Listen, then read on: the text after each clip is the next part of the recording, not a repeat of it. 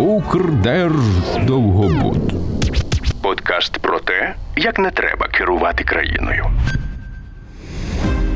Дорогі українці, ви слухаєте подкаст Укрдерждовгобуд, п'ятий випуск про епоху президентства Віктора Федоровича Януковича. І мене звати Андрій Андрушків, і я не буду вам розповідати про те, чим займався президент Віктор Янукович на своїй посаді. Я буду розповідати про те, як працював і що робив в цей час український парламент. А про президента розкаже мій колега Назар. Я Назар Заболотний, і сьогодні ви почуєте від мене те, як Янукович захоплював владу в Україні. Мене звати Олег Савичук. Я розповім, чим в цей час займався український кабінет міністрів. Почнемо одразу з того, чим займалася, що робила після президентських виборів Українська Верховна Рада. Я нагадаю, що на момент оголошення результатів виборів президентських, на яких переміг Віктор Янукович, ми, українці, жили тоді в парламентсько-президентській республіці.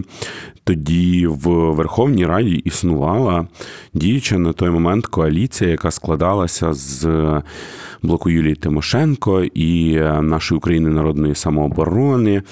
Прем'єркою була Юлія Тимошенко. Вона подала відставку. От але чомусь виявилося, що стійкої коаліції, яка ще була ось кілька місяців тому, і орієнтувалася на прем'єрку Тимошенко і президента Віктора Ющенка у Верховній Раді вже немає. І Верховна Рада почала ухвалювати різної сумнівності рішення, які були продиктовані вже з офісу президента з адміністрації президента Віктора Януковича. Давайте подивимося на те, що зробила Верховна Рада з столиці України з містом Києвом. Згідно з законом про Київ в редакції 99-го року, мер столиці мав бути і головою Київської міської державної адміністрації. А голови міських державних адміністрацій і голови взагалі державних адміністрацій РДА, ОДА це вертикаль президента. І в 2010 році Верховна Рада вносить зміни. І розділяє в Києві ці посади. Після цього голова КМДА отримав всю владу і фінансові інструменти, тому що це ще були страшні часи до децентралізації і фінансові потоки велися з Києва в міста. Мери не мали жодного доступу до бюджета без дзвінка з кабінету міністрів, і тому це розділення було якраз дуже серйозним ударом по протестному е, руху в місті Києві, по тому, чи зможе орган місцевого самоврядування підтримувати опозиційні різні маневри, тому що. Партія регіонів Віктор Янукович і так звана сім'я вони дуже добре пам'ятали 2004 рік і пам'ятали наскільки важливу роль тоді е, зіграв Сансанич. Мер пан Омельченко, який підтримав тоді протести, який е, не відправляв комунальників зачищати вулицю Хрещатик і Майдан Незалежності від е, непотрібних владі президента Кучми е, палаток. Але в 2010 році вже цей урок дуже добре вивчили. Восени того ж року Генеральна прокуратура прийшла з обшуками до КМДА і як наслідок. Теж е, відомий діяч минулого, людина, яку називали першим космонавтом незалежної української влади, першим космонавтом незалежної України був Каденюк. А це був представник влади, якого в засобах масової інформації називали людиною з інших планет. Леонід Черновецький його зняли з посади голови е, Київської міської державної адміністрації, і замість нього призначили вже Олександра Попова, який буде впливати на багато багато процесів. На момент перемоги Януковича, як правильно сказав Андрій, прем'єркою була Юлія Тимошенко. Однак одразу після приходу до влади Віктора Януковича е, цю посаду займає Микола Азаров, е, державник, е, який до цього працював значний час податковій, працював в уряді Януковича міністром фінансів, а також в 2004 році стояв поруч з Віктором Ющенком на помаранчевій революції. За уряд е, Миколи Азарова проголосували всі з партії регіонів, е, блоку Литвина і Комуністичної партії України, але це лише 223 голоси. Тому для того, щоб уряд таки призначили, прийшло ще знайти своїх союзників у фракціях е, наша Україна Народна самоборона та блоку Юлії Тимошенко. До складу цього уряду війшли такі Визначні персони, як Андрій Клюєв, який очолив е, посаду першого віце-прем'єра, Борис Колєсніка, віце-прем'єра, Сергій Тігіпко, вічно молодий і перспективний політик, очолив е, Міністерство соціальної політики, Юрій Бойко, головний опозиціонер України останніх кількох років, очолив Міністерство палива та енергетики. А також е, визначний знавець української освіти Дмитро Табачник очолив Міністерство освіти. Більше молоді слухачі нашого подкасту можуть знати Миколу Азарова, керівника тодішнього уряду, за рахунок мемів. В країні сформувався цілий прошарок кровосісів. В президії Верховної Ради не відбулося значних е, перестановок. Пан Литвин ще один довгожитель українських печерських пагорбів, який добре вмів працювати і в часи президента Кучми, і в часи президента Віктора Ющенка, зберіг е, свою посаду спікера Верховної Ради, тому що був людиною, яка може з усіма домовитися, і всі можуть з ним домовитися, і це зіграло дуже значну роль в подальших історичних подіях, які стосуються України і українського народу у квітні 2010-го Янукович і тодішній президент Російської Федерації Дмитро Медведєв уклали угоду про те, що російський чорноморський флот може орендувати базу у Криму аж до 2042 року. В обмін на це Україна отримує знижку на газ. Литвин поставив це рішення на голосування, так звані харківські угоди. В залі Верховної Ради творився тотальний мес. В спікера Верховної Ради летіли яйця, в залі звучали сирени, в залі було димно, як на клубній вечірці чи на рок-концерті, тому що запалювала опозиція димові шашки, підривала пітарди але не допомогло. Харківські угоди були е, ратифіковані. Україна отримала знижку на газ, але ключовий представницький орган влади мав би зробити, як на мене, інше. Мали би початися системні реформи, які би зменшили споживання газу в Україні. Мали би відбутися реформи, які би стосувалися роботи великих підприємств і роботи олігархічного бізнесу, який був ключовим споживачем, який був ключовим бенефіціаром дешевого газу в Україні.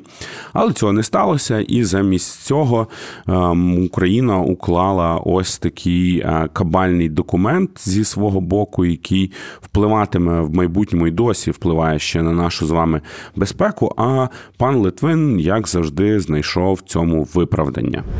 Це було абсолютно безвіхідь, коли виступає прем'єр-міністр, міністр економіки, міністр закордонних справ, міністр фінансів і доводить, що Україна впаде, бо ціни цієї не витримають за енергоносіями. І нам потрібно прийняти це принизливе можливе рішення, але іншого виходу немає. Але не газом єдиним. Янукович, е, крім того, щоб отримати знижку е, на газ для економіки, ну і для своїх друзів-олігархів, хотів всього. Е, мається на увазі всієї влади в країні, а не того, що отримав Віктор Ющенко внаслідок конституційної реформи, яка відбулася у 2004 році. Янукович хотів бути другим кучмою або й сильнішим на посту президента, тому дуже швидко почав шукати варіант, як повернутися до старої редакції Конституції. Така система давала йому не тільки вплив на силовий блок, який він і так мав, бо від нього залежало те, хто стане головою Служби безпеки України, хто стане генеральним прокурором. Е, він же призначав все військове командування. Йому хотілося мати і власний ручний уряд, ну, відповідно, залежну Верховну Раду, бо на той момент вона складалася великою мірою. Е, якщо не з олігархів, то великих бізнесменів, які залежні від доступу до бюджету і дружніх стосунків з владою. У липні того ж таки 2010 року аж 252 народних депутати звернулися до Конституційного суду, аби з'ясувати, чи зміни конституції у 2004 році ухвалювали за правильною процедурою. Е, ті, хто слухали попередній випуск подкасту Укрдерждовгобуд, е, і також ще попередньо попередній випуск про останній термін президента Кучми, знають відповідь на це питання. А ті, хто не знають зараз, то ми зараз розкажемо. І так само звертаю увагу на те, що можна переслухати попередні випуски подкасту, якщо ви їх ще не слухали, там багато цікавого. Отож, Конституційний суд подивився на те, як були ухвалені зміни до конституції, як було обмежено повноваження президента. А робилося це все дуже дуже швидко. Опозиція хотіла третій тур президентських виборів до нового року. Ніхто не звертав увагу на те, що мають відбуватися зміни до конституції на різних чергових сесіях. І відповідно Конституційний суд сказав те, що й мав сказати. Зміни до Конституції відбулися в неконституційний спосіб. І 30 вересня 2010 року українська державна машина знову почала працювати за лекалами Леоніда Даниловича Кучми. Про ті часи яскраво згадує екс-спікер Верховної Ради, екс-секретар РНБО і екс-виконувач обов'язків президента України Олександр Валентинович Турчинов. Ну а е, коли прийшло до влади Янукович, то його владу можна назвати дуже коротко. Знаєте, корумпований авторитарізм. Тобто він з самого початку е, йшов до авторитарного правління. Е, і перше, ви пам'ятаєте, що він зробив, це фактично готування Конституції, порушуючи саму Конституцію, порушуючи українське законодавство, він шляхом тиску на Конституційний суд повернув Конституцію 96-го року, Конституцію Кучму. Причому це було зроблено в незаконний спосіб. Фактично, це була реальна узурпація влади. Отримавши додаткові повноваження, Віктор Янукович почав розправлятися зі своїми вчорашніми політичними ворогами. Першим під роздачу попав е, міністр внутрішніх справ за часів Віктора Ющенка Юрій Луценко. На початку 2011 року спецпідрозділ Альфа затримав екс-міністра під час вигулу собаки під приводом того, що мовляв, е, Юрій Луценко не визнає своєї вини у вчиненні певних е, злочинів, е, і відповідно його примусовим чином привели до суду. Під час е, розгляду були доведені факти того, що пан Юрій Віталійович виділив службову квартиру своєму водієві, зарахував цьому ж водієві цивільний стаж як е, міліцейський, що в подальшому дозволило йому отримувати раніше пенсію. А також призначив свого водія на посаду оперу повноваженого департаменту розвідувально-пошукової діяльності Міністерства внутрішніх справ подальшому європейський суд прав людини визнав е, сумнівним сам арешт е, Юрія Віталійовича. Мовляв, е, суд не мав з таких підстав арештовувати своїх громадян, але саме рішення суду він не розглядав. Подальшому Юрія Луценка визнали винним ще в одному злочині, а саме те, що він вів е, незаконний, незаконне стеження за водієм колишнього заступника голови Служби безпеки України, якого підозрювали, який був основним підозрюваним у справі про отруєння Віктора Ющенка. Сумарно Юрію Луценку присудили 4 роки позбавлення волі, і 3 роки позбавлення можливості працювати на державній службі і на посаді міністра. Водночас, вже в квітні 2013 року Віктор Янукович змилувався із барського плеча, помилував Юрія Луценка. Одразу після того, як розправились з Юрієм Луценком, дійшло і до головної опонентки Віктора Януковича Юлії Тимошенко. Перше, що її інкримінували, це укладення газових угод 2009 року, е, де вона нібито перевищила свої повноваження під час їхнього підписання. Саме ці угоди призвели до такої кабальної форми взаємовідносин між Росією і Україною, коли ми взяли на себе зобов'язання бери або плати відомі. Ну і так само вони встановили формулу розрахунку ціни на газ, за якою е, ми платили більше, ніж е, держави Західної Європи, до яких газ трубами тече набагато довше. Ну, відповідно, витрати на його постачання більші. Однак. Е, завжди залишалось питання, чи є в таких діях прем'єр-міністра склад злочину, чи несе вона лише політичну відповідальність. Але це питання було виключно для правників, для Віктора Януковича і його ручних правоохоронців. Це була зручна нагода посадити Юлію Тимошенко в тюрму. Також в той час проти неї почали відновлювати старі кримінальні провадження ще часів президентства Леоніда Кучми, і почався доволі резонансний судовий процес. Е, чим далі тривали судові засідання, тим менше людей приходило підтримати Юлію Тимошенко під судом. Е, сумно відомий в той час е, суддя Родіон Кірієв не сильно заморочувався дотриманням е, процесу, навіть позбавивши Юлію Тимошенко на право останнього слова, яке є ну, дуже древнім і непорушним навіть в не сильно демократичних державах. За наслідками Юля опинилася в Качанівській колонії, яка знаходиться в Харківській області, а захід міжнародна спільнота почала боротись за її звільнення. Ось як ті часи згадує американський сенатор Річард Дурбін.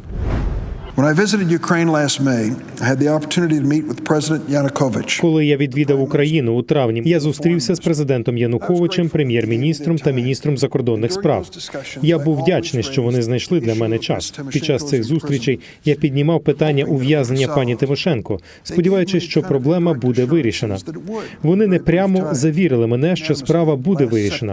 Та незважаючи на все, сьогодні, понад рік після цього, і за пару тижнів до важливого моменту, коли Україна може закріпити свої стосунки з заходом, можливим підписанням угоди про асоціацію з європейським союзом, пані Тимошенко досі перебуває у в'язниці.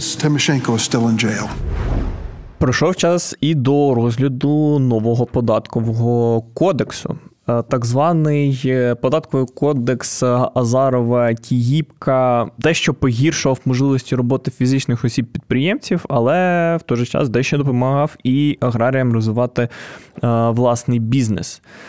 ФОПи, як ви пам'ятаєте, з'явилися в Україні ще за часів е, Леоніда Кучми. Це була можливість, хоча б якимось чином вивести з тіні дрібних або середніх підприємців, які хотіли платити податки, хотіли працювати в білу, але не мали е, можливостей ем, законодавчо правильно це зробити.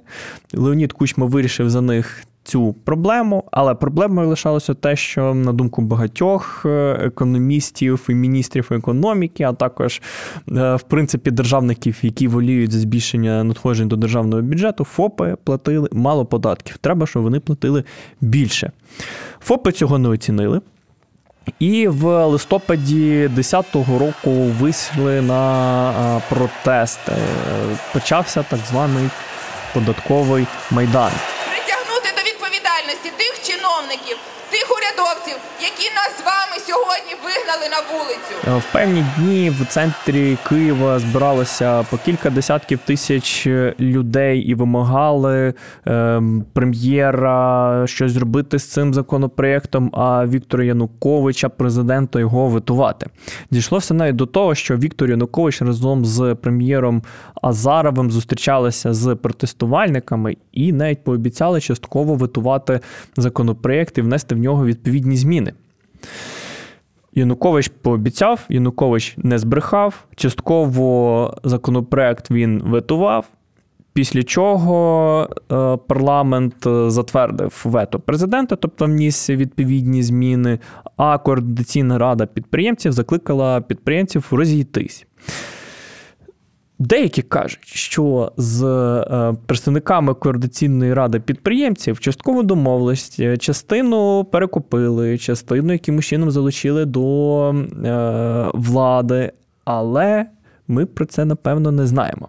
Водночас ми знаємо інше, те, що частина підприємців не підтримала ідею координаційної ради розійтись і воліла лишитися далі в наветому містечку на Майдані Незалежності в Києві. На наступний день Прийшли представники комунального підприємства під охороною працівників Міністерства внутрішніх справ, почали прибирати е, майдан від наметового містечка. Відбувалося це з побиттям, з трощею в чужої власності, але вже на ранок цього дня майдан незалежності був чистий від протестувальників. Напевно, що Микола Азаров саме такими словами е, міг би описати податковий майдан. Не треба скиглити, треба брати лопату і годувати свою сім'ю.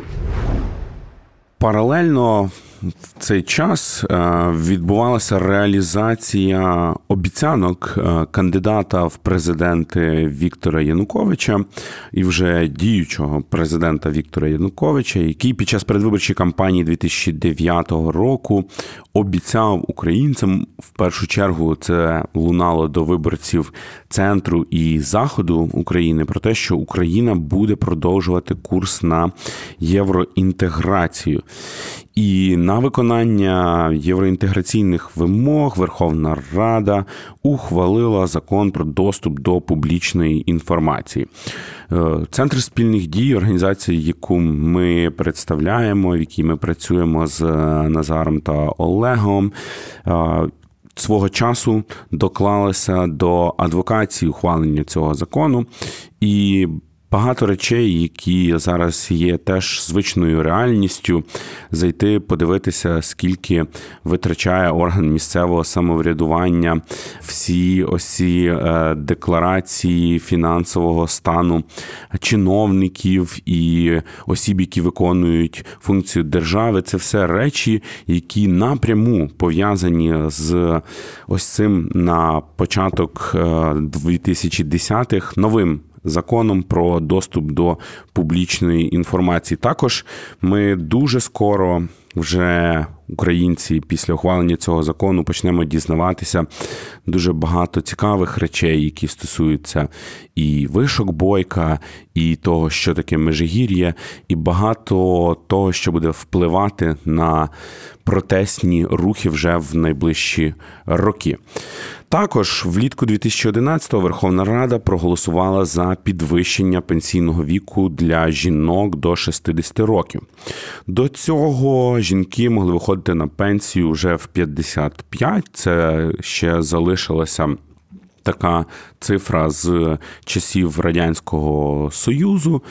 Тоді в УРСР е, виходили на пенсію жінки в 55 років, але реалії з одного боку економіки, а з другого боку підвищення середньої тривалості життя на території України вони підштовхнули український уряд е, Миколи Яновича Азарова і Верховну Раду до підвищення пенсійного віку, що теж е, дало додаткові аргументи в руки опозиції, яка, звісно, скористалася цим і на гаслах, зокрема, і економічного популізму, обіцяла повернути е, можливість виходу на пенсію для жінок в 55 років, як тільки українці спільно разом за опозицію проголосують на наступних виборах.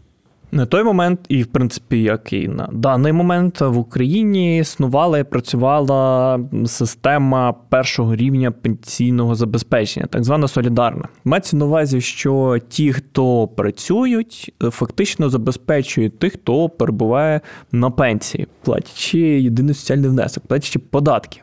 Проблема цієї системи полягає в тому, що коштів, які платять платники податків, не вистачає для того, щоб забезпечити пенсіонерів. Відповідно, держава має дотувати пенсійний фонд. Другою проблемою є те, що теоретично, коли ти платиш е, податки на отримання е, пенсіонерів, ти розраховуєш на те, що ти будеш платити за себе, а не за когось іншого. І, відповідно, в тебе мала бути якась додаткова мотивація платити ці всі кошти. Але оскільки система цього не передбачає і гроші фактично з'їдаються, то може бути ризик, що ти вийдеш на пенсію, а вже сам пенсію не отримаєш. Тому для того, щоб боротися з такими речами, була придумана друга, е, другий рівень пенсійної системи, а саме накопичувальний. Мається на увазі, що з заробітної плати працівника платиться певний відсоток до пенсійного фонду. Може бути державний, може бути недержавний. Гроші акумулюються в пенсійному фонді конкретному. Він може за рахунок е, цих коштів вкладати в облігації, якісь інші цінні папери або будь-яким іншим чином заробляти кошти, так щоб коли ти вийшов на пенсію, як працівник, який вкладав десятками років гроші в конкретний пенсійний фонд, міг е, не боятися, що цей пенсійний фонд буде тебе отримувати. Вже тоді міфи і інші прекрасні історії про другий рівень пенсійного забезпечення всім надоїли. Що вже казати про зараз, якщо вже черговий уряд підряд говорить про те, що необхідно ввести другий рівень, необхідно, необхідно, ми з дня на день це робимо. Але що не зробили тоді, так само не зробили і зараз. 3 липня 2011 року Верховна Рада ухвалила законопроект Ківалова Колісніченка. Це теж така дуже цікава історія, яка показово демонструє громадянам і слухачам подкасту подкасту Укрдерждовгобуд про те, що якщо у вас є думка про те, що влада буде закручувати гайки в одній сфері, а за іншу не візьметься, то такого не буває. Е, якщо закручують гайки в питаннях економіки, податків, завтра закрутять в питаннях там культури мови, післязавтра закрутять в питаннях безпеки на вулицях, надавши ширші повноваження е, органам правопорядку і тощо, тощо. І показовим якраз е, було те, що. Одразу ж після так званої Азарівщини в податковій системі і в роботі з українськими підприємцями з боку контролюючих органів почалася свистопляска саме з мовним законом Ківалова Калісніченка. Е, в рамках цього закону Верховна Рада дозволила обласним радам надавати іншим мовам, окрім української, статус регіональних. Це дуже серйозно підважило багато речей, які вже були напрацьовані в той час в Україні, і діловодство, яке велося українською мовою, і оце от рух від Москви, який, незважаючи ні на що відбувався, особливо активно цьому сприяло президентство Віктора Ющенка. Опозиція тодішньо в Верховній Раді не могла нічого зробити, тому що ну не можна дуже довго битися навколо трибуни е, Верховної Ради, блокувати її в якийсь момент. Е, панове Ельбрус Тедеєв та інші спортсмени, якими тоді повнилися списки партії регіонів, все ж таки переламували опозиціонерів в прямому маю на увазі сенсі, і е, опозиція тоді пішла з. Залу Верховної Ради протестувати під український дім е, і там е, показати свою єдність з активістами і мітингувальниками.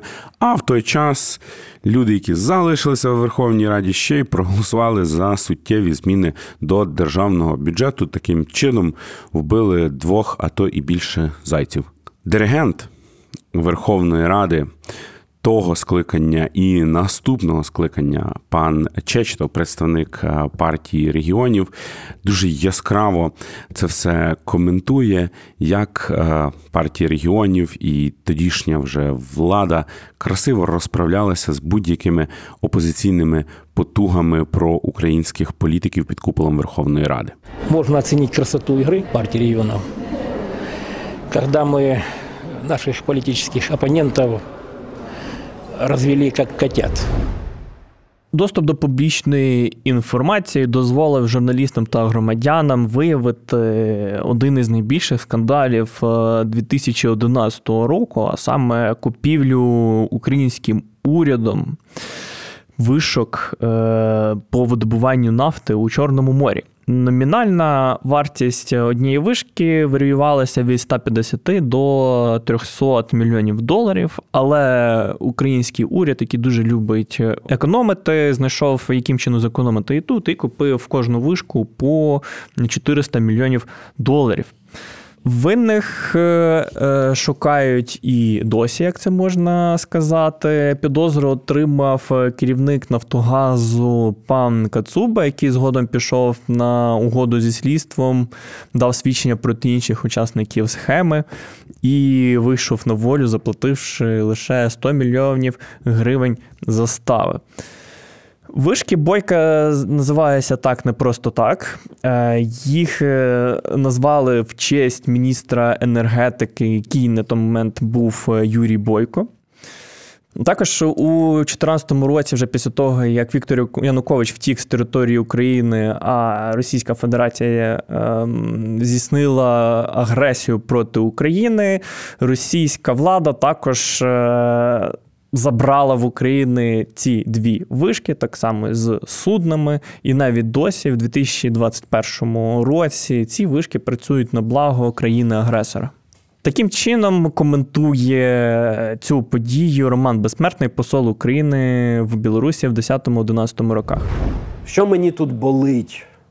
Болить те, що е, ці люди, які клялися в вірності України, що вони а в погоню за доларом, вони, у них перекрило кисень. Вони не могли навіть пікнути і сказати Януковичу, що ти робиш злочин. Остановітесь. що ти робиш злочин. А далі відбувалося свято футболу до України. Приїжджали різні збірні. Ми вперше тоді виступали на європейському чемпіонаті. Хто пам'ятає цей епохальний дубль в Андрія Шевченка в ворота Швеції. Хто не пам'ятає, передивіться і потіштеся з тим маленьким хлопчиком в синьо-жовтій футболці на трибунах НСК Олімпійський. Але після свята футболу і духопідйомного настрою якраз в контексті відміненого голу Девіча в ворота Англії в нас почався суттєвий спад, і краще вже не ставало. В 2012-му відбувалися вибори до Верховної Ради. В офісі партії регіонів на банковій, так само в адміністрації президента. Сіли дуже розумні люди, взяли так звані шахматки, подивилися на дані опитувань, підтримки партії регіонів і зрозуміли, що за діючою на той момент системою, так званою пропорційною, коли виборці голосують лише за політичні партії, за тією системою, з якою відбувалися вибори 2006, а також 2007 року до Верховної Ради, партія регіонів не зможе набрати достатньої кількості голосів, і також її сателіти для того, щоб сформувати коаліцію у Верховній Раді, і тому згадали про один дуже важливий інструмент. Виборів в Україні це мажоритарні одномандатні округи, де перемога віддається за правилом відносної більшості. Тобто, хто набрав на один голос більше, ніж інші кандидати, той і виграв. Якщо в представників влади або в кандидатів, яких підтримує влада, є доступ до адмінресурсу, доступ до силовиків, то вигравати одномандатні округи не так вже і складно. Що е, було далі продемонстровано? Партія регіонів в 2012 році звернулася до теж вже дуже добре відомого не тільки в Україні, а і в Сполучених Штатах політтехнолога пана Манафорта, який зробив партії регіонів прекрасний слоган. Партія регіонів і Віктор Янукович. Покращення вашого життя вже сьогодні.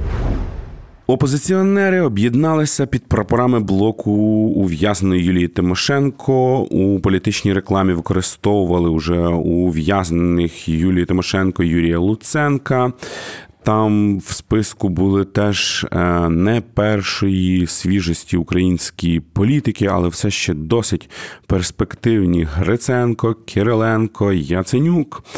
Окремо кандидували на виборах за партійними списками інші опозиційні політсили. Це нова на той момент партія Удар Віталія Кличка і е, з ключовим своїм ядром підтримки на заході України і в місті місті Києві Всеукраїнське об'єднання Свобода. У виборах брала участь знову ж таки комуністична партія. Вони серйозні довгожителі. Вони дуже цікаво на той момент провели ребрендинг. Е, ті, хто їздили в 2012-му в київському метро, пам'ятають ці слогани, написані так по лекалах е, Маяковського, про те, що от будемо буржуїв е, зараз шманати і повертати народу майно майно, гроші і все решту. І е, з точки зору партії регіонів, зміна виборчої системи дуже і дуже добре себе виправдала. Опозиційні до Віктора Януковича політичні сили маю на увазі Батьківщина, Удар і Свобода на трьох отримали за партійними списками майже 50% голосів українських виборців. За пропорційною системою партія регіонів змогла провести до Верховної Ради лише 72 депутатів. Але як я вже казав, мажоритарка це прекрасний інструмент, якщо є доступ до адмінресурсу і силовиків.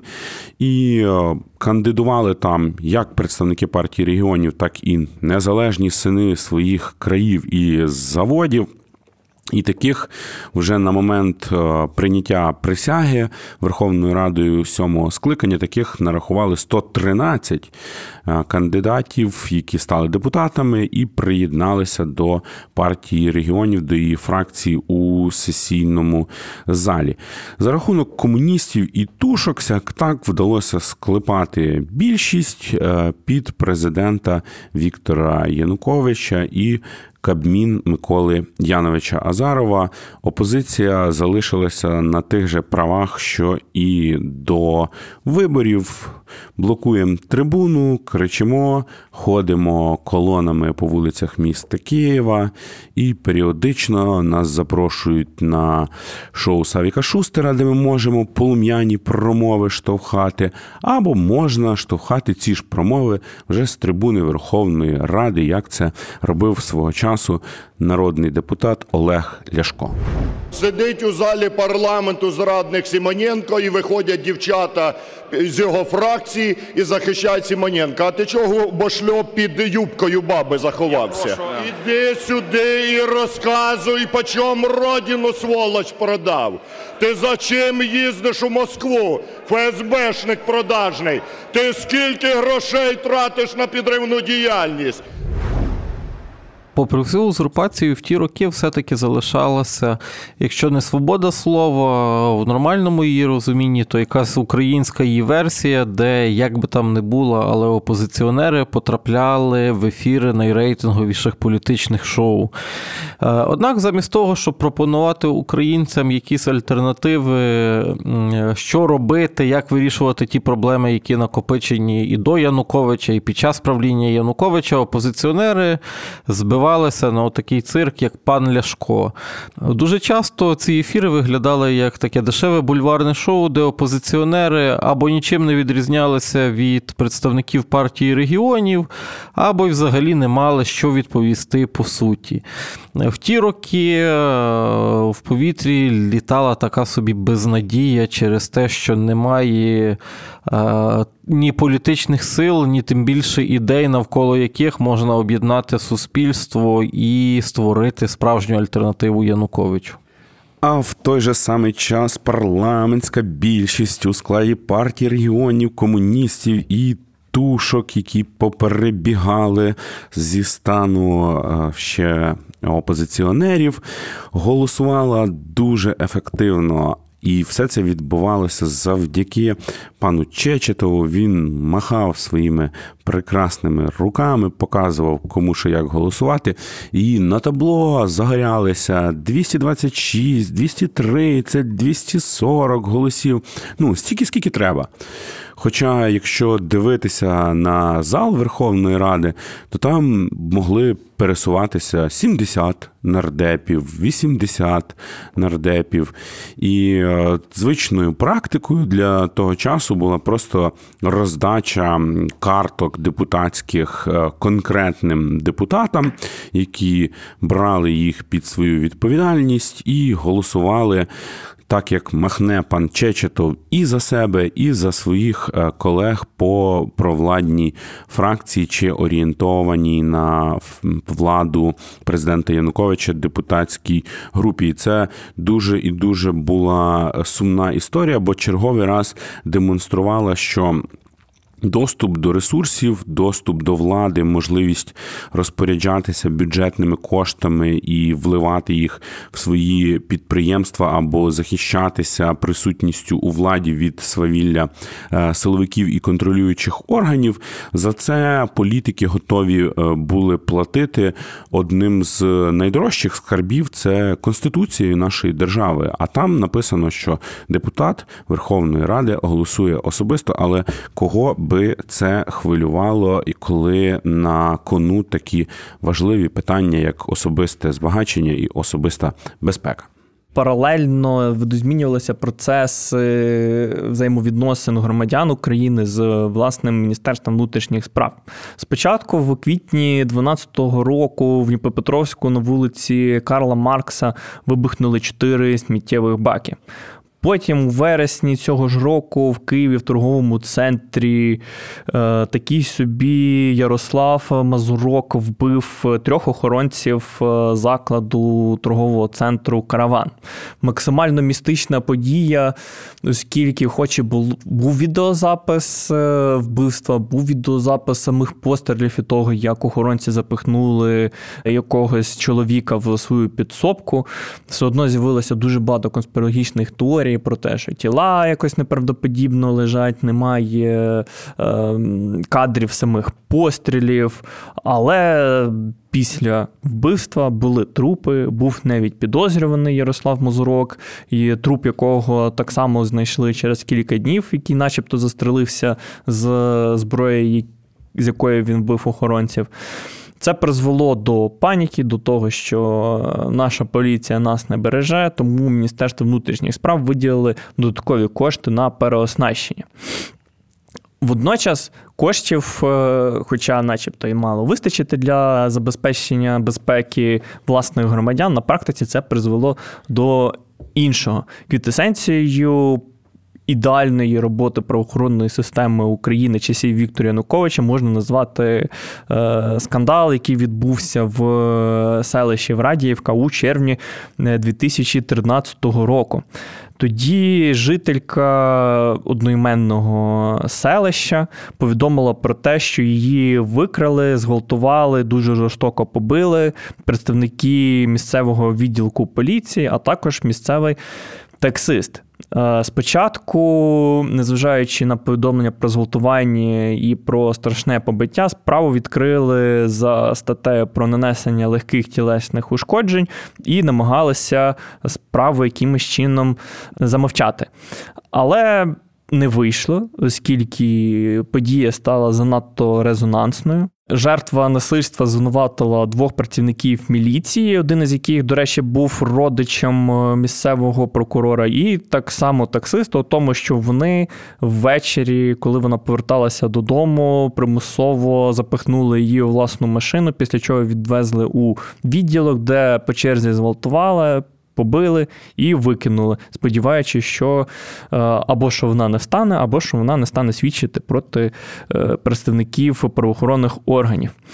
Про це дізналися місцеві активісти, які поширили відповідну інформацію в медіа. Реакція суспільства також не забарилася. Всі вимагали якоїсь реакції з боку влади. Реакція була. Звільнили місцевого керівника відділку поліції, звільнили місцевого прокурора району, також звільнили начальника управління Міністерства внутрішніх справ у Миколаївській області. В подальшому навіть засудили е, начальника відділку в тому, що він намагався приховати злочин, але люди все одно вимагали справедливості. Люди вимагали захисту від держави і від сваволі правоохоронних органів. Тому почалась так звана Врадіївська хода. Де сотні, якщо не тисячі людей прямували в напрямку Києва, але в Києві їх силою розігнали бійці сумно сумнозвісного загону Беркут. На бік громадськості дуже часто ставала опозиція, і вже в 2013 році весною відбувалися велелюдні акції, які проводили парламентські опозиціонери. Бо під куполом Верховної Ради їм робити було нічого. Пан Чечетов все вирішував е, своїм одним помахом руки, тому опозиція.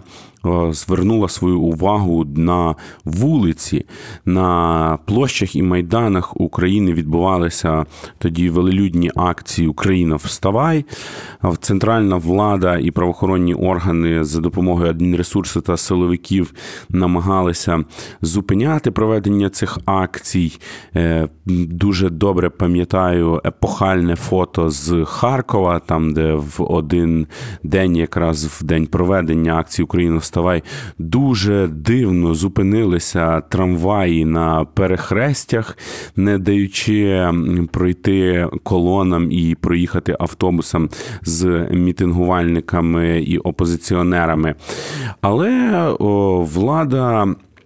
Шукала інструментів боротьби з опозицією не лише тих, е, які знала ще з часів кучми, маю на увазі е, силовиків, адмінресурс, а також і почала застосовувати е, людей спортивної зовнішності, показуючи, творячи картинку, що в суспільстві є опозиція до опозиції, є якісь представники богообраного народу України, які мають свої претензії до опозиціонерів і готові навіть до силового протистояння з ними на вулицях, так в Україні з'явився термін тітушки. Він присвоєний ось цьому образу спортивних молодиків, які починають бійки на е, мітингах або намагаються е, якось е, силою протестувати людям, які виступають на вуличних мітингах. Цих людей назвали тітушками в честь Вадима Тітушка, який під час якраз мітингу Україну Вставай вирішив побити журналістку тоді п'ятого каналу Ольгу Снісарчук прямо в центрі Києва, не боячись того, що на нього звернені об'єктиви фото і відеокамер, та і вже в людей почали на той момент з'являтися телефони з камерами. Але е, пан Вадим і його друзі та колеги були переконані, що їм вдасться залишитися безкарними, оскільки. З'являлися вони на таких акціях не просто так і отримували підтримку від а, е, силовиків і а, е, вертикалі міністра внутрішніх справ Захарченка. Це ж саме час е, український уряд і Нацбанк намагалися стабілізувати українську валюту гривню. Найкраще це проілюстровано тим, що гривня протягом тривалого часу лишалася на рівні 8 власних одиниць за долар, але це дуже сильно виснажувало державні валютні і золоті резерви. Через це з середини 11 до кінця 13 року валютні резерви України зменшилися більш ніж удвічі. Тут здалася в нагоді можливість української влади грати на два фронти, незважаючи на всі загравання з Росією, незважаючи на всі підписані харківські угоди і інші угоди стосовно фінансування з боку Росії в напрямку України. Віктор Янукович, а також уряд Миколи Азарова намагалися грати і на європейському ринку. В нагоді тут стали переговори з Європейським Союзом стосовно підписання угоди про асоціацію. Таким чином, варіюючи між проросійськими і проєвропейськими інтересами, Віктор Янукович намагався залучити кошти, що з однієї, що з другої сторін, для того, щоб е, е, не залежати весь час е, від одного конкретного гравця. Президент з'їздив до Брюсселя, де, начебто, хотів підписати угоду про асоціацію, де сказав таке: Я переконаний, що проєкт Об'єднаної Європи не буде завершальним, поки за її межами перебуватимуть такі великі європейські країни і народи, як український народ. Здавалось би, все йде добре. Янукович от-от поїде на саміт, який мав відбутися 29 листопада 2013 року, і підпише угоду про асоціацію. Е, навіть тогочасні соціологічні дослідження свідчили, що завдяки Януковичу, його уряду і партії регіонів почала зростати підтримка євроінтеграції в південних і східних регіонах, чого до того не було. Але після чергових переговорів з представниками російської влади Янукович почав вагатися, і вже 20-21 листопада почали лунати тривожні дзвіночки про те, що угоди про асоціацію не буде. А з нею українці пов'язували можливість вирішити навіть не стільки економічні проблеми країни, скільки отримати омріяне верховенство права замість свавілля міліції, інших елементів правоохоронної системи і влади загалом. Тому, е, реагуючи на зміну курсу, фактично відмову від євроінтеграційних прагнень країни країни перші активісти почали виходити на Майдан Незалежності в Києві. Також почали збиратися люди в інших містах. А сам Віктор Янукович так пояснював відмову держави від євроінтеграційних прагнень. Це угода про асоціацію. 610 мільйонів євро. Закладена допомога технічна України, починаючи з 2010 року. Три роки підряд оцю конфетку в красивій обвірці. Нам показували і сказали, ви їх отримаєте, коли між, з Міжнародним валютним фондом підпишете угоду. Я не хочу грубо говорити.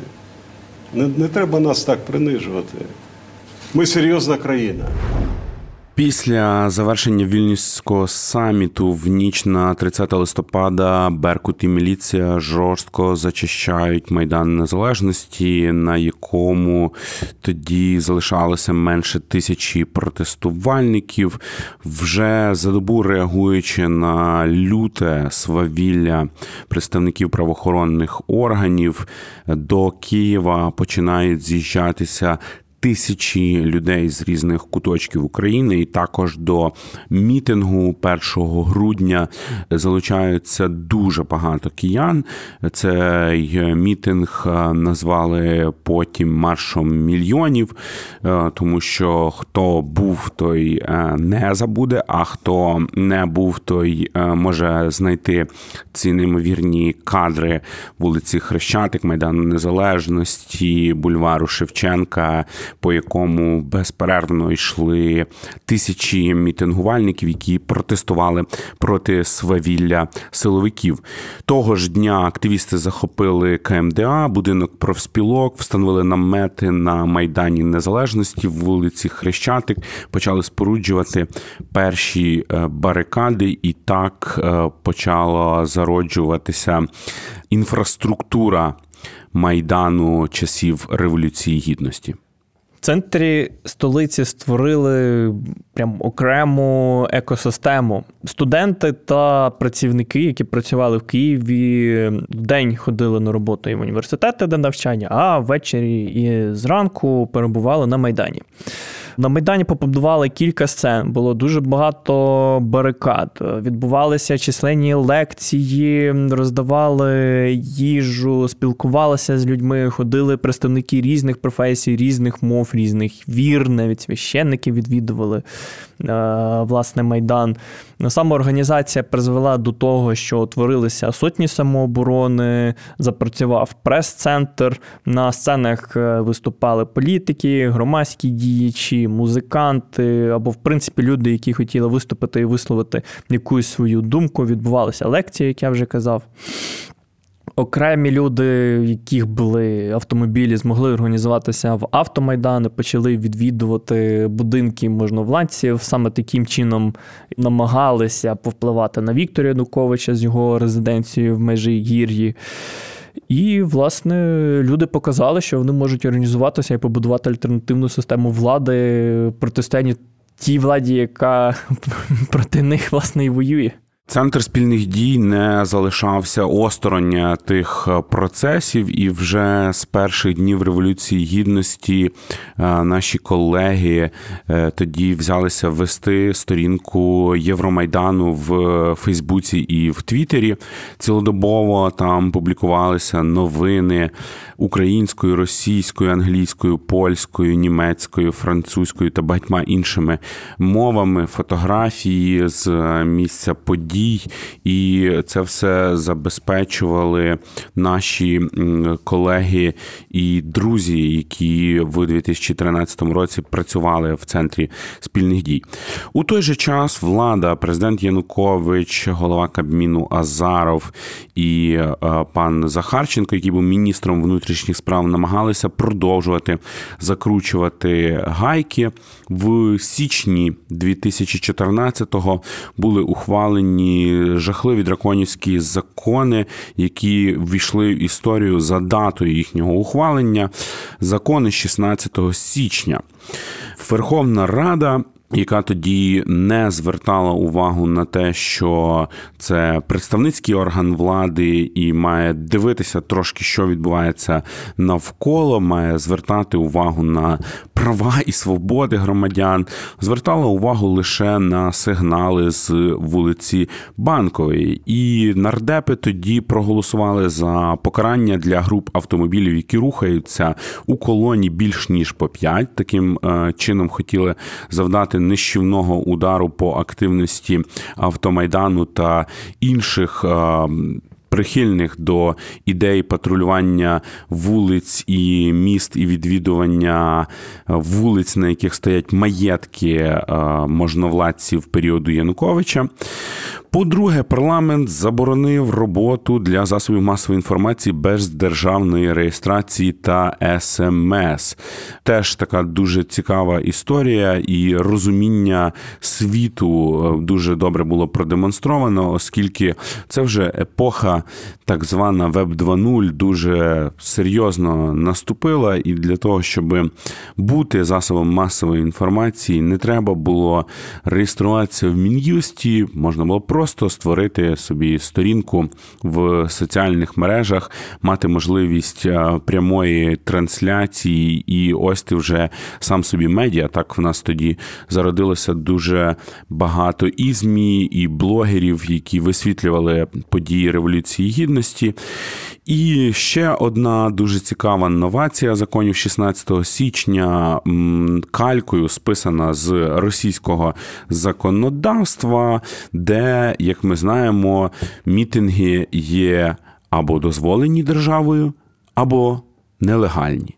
І українська влада, тодішня Верховна Рада, теж вирішила сказати громадянам, що в нас немає прав і свобод на мирні зібрання, і за організацію мітингів без дозволу влади можна було загриміти під варту на 10 днів, що викликало спротив мітингувальників, і вже буквально в наступну неділю на Водохреща почалися сумнозвісні події на вулиці Грушевського. Вперше в історії України в правоохоронців, чи вже не дуже правоохоронців, бо на той час вони захищали не право, а владу, яка діяла авторитарно, полетіли масово коктейлі Молотова. Ну і, звичайно ж, легендарна бруківка з вулиці Грушевського. Це була така реакція суспільства на спробу Януковича і компанії до останнього закрутити гайки. Е, влада теж не збиралася відступати і зупинятися, тому е, беркутівці і тітушки почали нападати на людей, викрадати активістів Євромайдану, бити машини автомайданівців. Країна сходила в відвертий терор. Як наслідок, е, вже через кілька днів, 22 січня, з'явились перші загиблі на Майдані. Це Сергій Нігоян з Дніпропетровщини та Михайло Жизнєвський з Білорусі. Далі події будуть ставати тільки сумнішими, але, мабуть, в пам'ять кожного українця, який тоді е, стежив за подіями на Майдані і співпереживав їм, вкарбувалися обличчя цих двох хлопців, які намагалися змінити Україну на краще. На фоні цього всього парламентська опозиція суттєво інтегрувалася в ієрархію Євромайдану. Хто був на недільних віче, той пам'ятає порядок виступів, хто за ким і як виступає, коли говорить е, голова е, ВО Свобода Тягнебок, коли говорить Яценюк, коли говорить Олександр Валентинович Турчинов, коли надають слово Петру Порошенку, теж вже на той момент опозиційному до влади Януковича політику. І як це все відбувалося, це була така кожного разу. Е, така селібрація на сцені Майдану, лідери опозиції, е, так само народний депутат Андрій Парубій став комендантом загонів самооборони е, Майдану. І вже на кінець січня коли е, відбувалися події на вулиці Грушевського, коли були перші жертви, то е, в середовищі е, майдану людей, які збиралися на майдані, були суттєві претензії до переговорних можливостей очільників тодішньої опозиції, оскільки вони їздили на переговори з Януковичем, щось там комусь обіцяли, приходили звітувати про те, що от от от зараз сформується уряд національної є єдності, національного порятунку, і буде якась така перехідна влада, але цього всього не ставалося. Чи через те, що не були потужними переговорниками пан Кличко, пан Тягнебок і пан е, е, Яценюк, чи просто через те, що Віктор Янукович був до останнього переконаний, що інструментами силового впливу можна докрутити гай гайки до того, що вони не зірвуться, і покірний, як йому здавалося, український народ розійдеться по хатах і заспокоїться. Е, з 18 по 21 лютого відбуваються найтрагічніші події Революції Гідності. Почалося з е, абсолютно прекрасної геніальної думки Андрія Пробія, що якщо провести ходу до Верховної Ради, то народні депутати з більшості одумаються, обмежують повноваження президента, і життя стане прекрасніше. Але не так сталося, як гадалося. Геніальна ідея провалилася на людей, які брали участь у ході подія. Їх було десь в районі 10 тисяч напали тітушки. До тітушок доєдналися представники Беркоту, були міліцейські, були внутрішні війська. Почалась бійня, величезна кількість людей постраждала. Постраждали, звичайно, ще і поліцейські, яким дали по голові пару разів у відповідь на їхню агресію.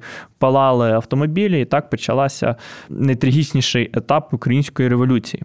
В ніч з 18 на 19 е, лютого ем, працівники Міністерства внутрішніх справ та Служби безпеки України намагалися прорватися на Майдан. Для цього застосували два БТР і три водомети.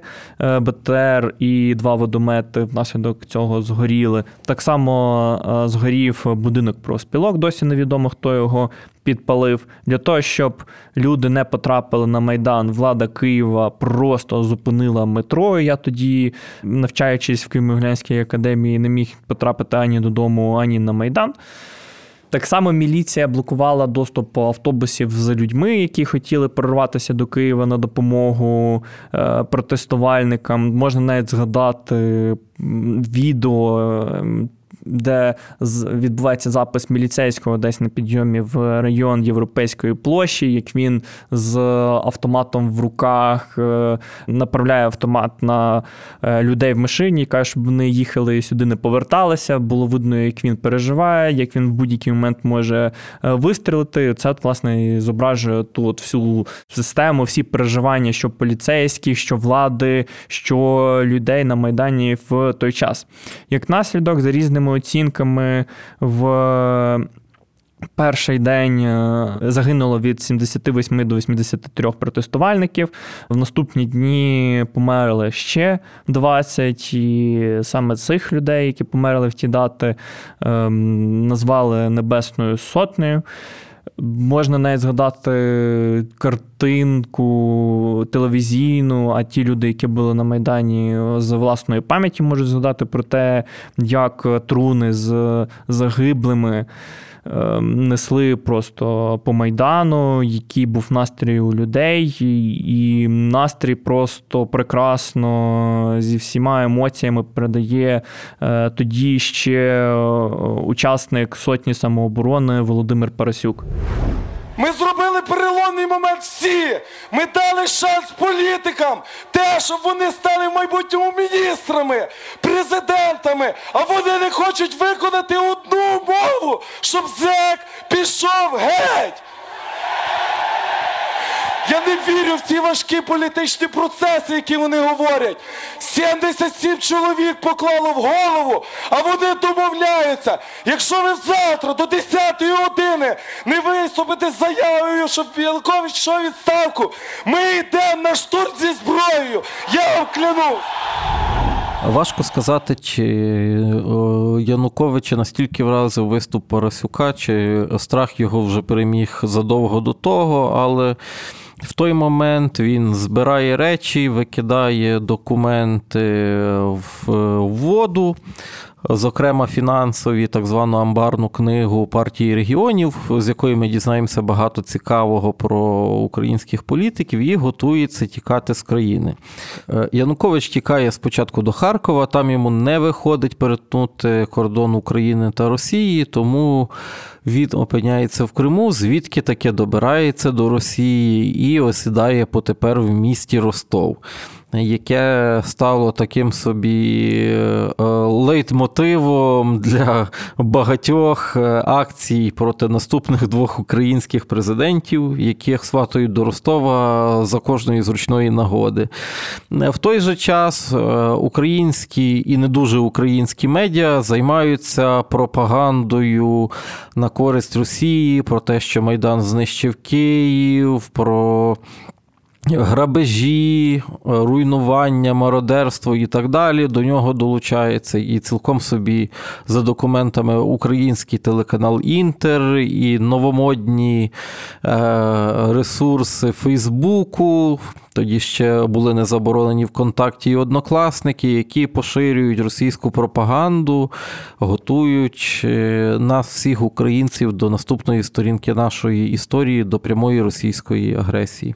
Е, Віктор Янукович це такий український політик, якого прийнято висміювати, якого прийнято передражнювати, якого дуже яскраво нам показували в різноманітних е, КВНах, 95-х е, кварталах та інших мемах. Може навіть здаватися, що це такий смішний, такий гротесний дядько, який смішно стрибає по пеньках, такий випиває чарку з ветеранами Другої світової війни, любить страусів гуляти біля Київського моря і дивитися, як заходить сонце і кидає свої останні промені на Київське море. Але це неправда. Віктор Янукович і епоха Януковича це страшний авторитаризм, дуже жорстка система. Дуже обмежене коло людей приймають рішення, які відбиваються на здоров'ї і житті тисяч і мільйонів е, українців. І це часи максимальної непідзвітності української влади. І епоха Януковича, якою би вона кумедною не здавалася, вона призвела і до смертей на майдані, і до е, подальших. Е, окупації території України і війни, і також до страшенної економічної кризи, яку ми всі на собі відчули, або відчули, якщо не ви, слухачі подкасту «Укрдерждовгобуд», то точно відчули ваші батьки. І епоха Януковича це чергове нагадування нам, е, громадянам України, що влада однієї людини чи кількох людей обмеженого кола це е, шлях до руйнування, якщо цих людей ніщо не стримує, і авторитаризм в Україні він призводить не до порядку, який наводиться однією потужною рукою, а до закручування гайок, які е, призводять до біди і розрухи. Чи вдалося людям, які прийшли на зміну Януковича вже під час виборів 2014 року, парламентських і президентських, чи вдалося їм побудувати інституції, стримувані противаг, побудувати систему правопорядку, якої не будуть боятися громадяни, чи вдалося побудувати систему правосуддя, яке вершиться іменем народу України? Про це все ми дізнаємося в наступному випуску подкасту Укрдерждовгобуд. А сьогодні, прямо зараз, будемо з вами прощатися. Будемо дякувати вам, що ви нас слухаєте, розсилаєте своїм друзям, знайомим. Дякуємо Марії Очеретяні, яка підготувала сценарій цього подкасту. Дякуємо Андрієві Іздрику, який це все монтує, щоб ви могли нас в зручному форматі слухати. І дякуємо вам, що.